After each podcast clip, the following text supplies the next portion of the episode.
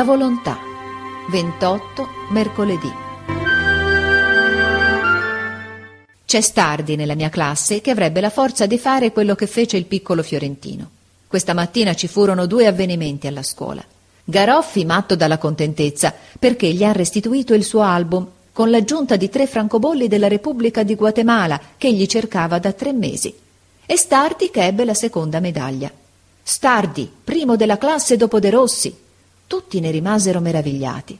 Chi l'avrebbe mai detto in ottobre, quando suo padre lo condusse a scuola rinfagottato in quel cappottone verde e disse al maestro in faccia a tutti Ci abbia molta pazienza perché è molto duro di comprendonio.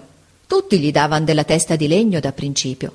Ma egli disse o schiatto o riesco e si mise per morto a studiare, di giorno, di notte, a casa, in iscuola, a passeggio, coi denti stretti e coi pugni chiusi, paziente come un bove, ostinato come un mulo, e così a furia di pestare, non curando le canzonature e tirando calci ai disturbatori, è passato innanzi agli altri quel testone. Non capiva un H di aritmetica, empiva di spropositi la composizione, non riesciva a tenere a mente un periodo. E ora risolve i problemi, scrive corretto e canta la lezione come un artista. E si indovina la sua volontà di ferro a veder com'è fatto, così tozzo, col capo quadro e senza collo, con le mani corte e grosse e con quella voce rozza.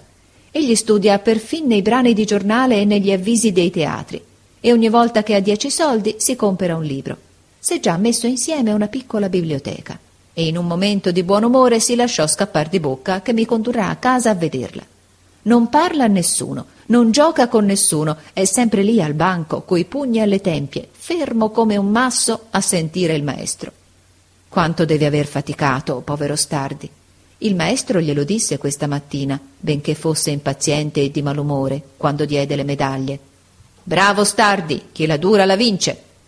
Ma egli non parve affatto inorgoglito, non sorrise e appena tornato al banco con la sua medaglia, ripiantò i due pugni alle tempie e stette più immobile e più attento di prima.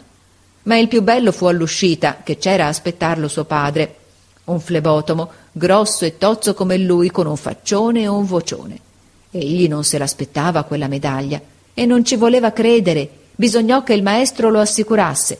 E allora si mise a ridere di gusto e diede una manata sulla nuca al figliuolo, dicendo forte Ma bravo, ma bene, caro zuccone mio, va. E lo guardava stupito, sorridendo.